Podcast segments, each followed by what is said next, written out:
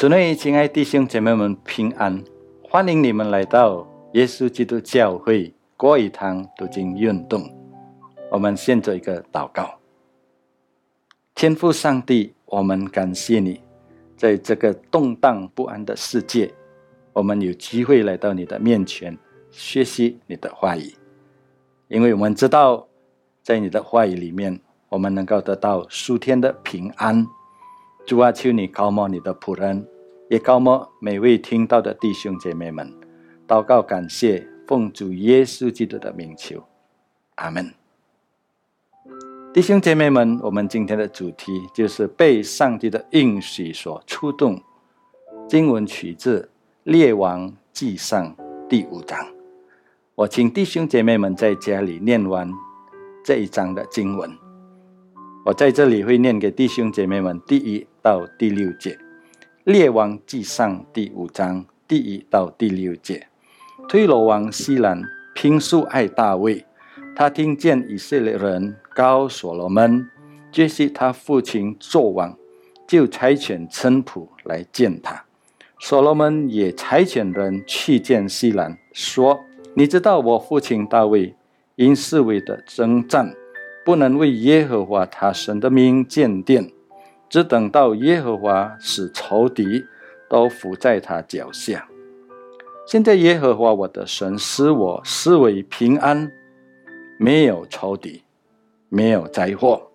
我定义要为耶和华我神的名建殿，是照耶和华应许我父亲大卫的话说：我必使你的儿子继续你做你的位，他必为我的名建殿。所以，求你吩咐你的仆人，在黎巴嫩为我砍砍伐香柏木。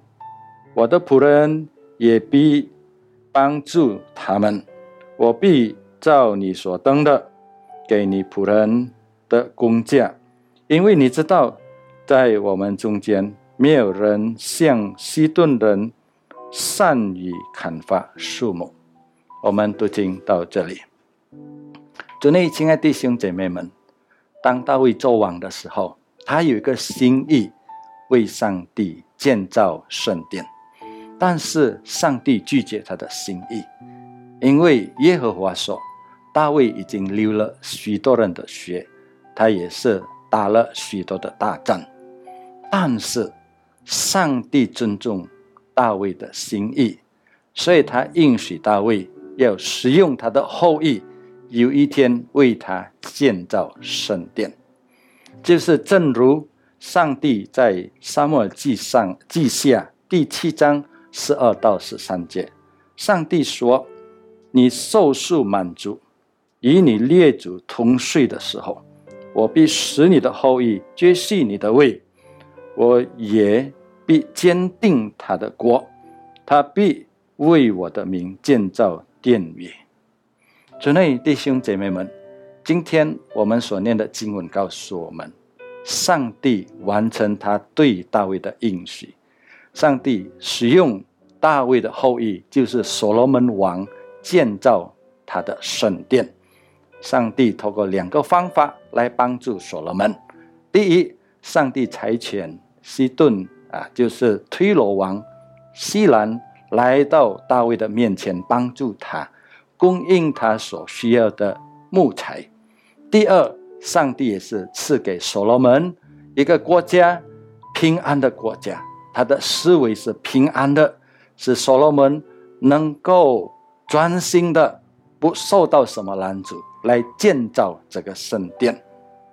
弟兄姐妹们，我们知道，最后所罗门王透过上帝的帮助、上帝的恩典、上帝的供应。也是透过他的努力，能够完成这个圣殿的建造。从以上的故事，我们能够学习一个很重要的功课，很重要的真理，就是我们所敬拜的上帝是信息可靠的上帝。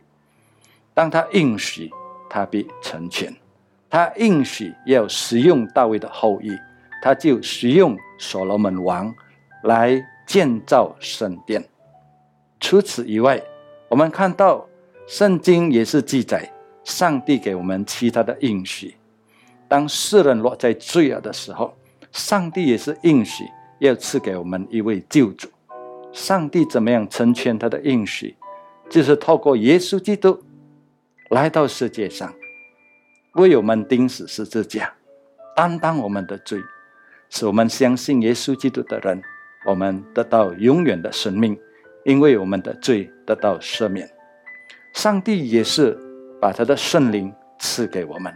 与我们同在，给我们力量，成为我们的保护师，带领我们走过这个世界的道路，使我们能够平平安安的按照上帝的旨意过着一个容身一人的生活。主内，亲爱弟兄姐妹，你我今天如何？在这个动荡不安的时代当中，我们很需要依靠这一位信实可靠的上帝。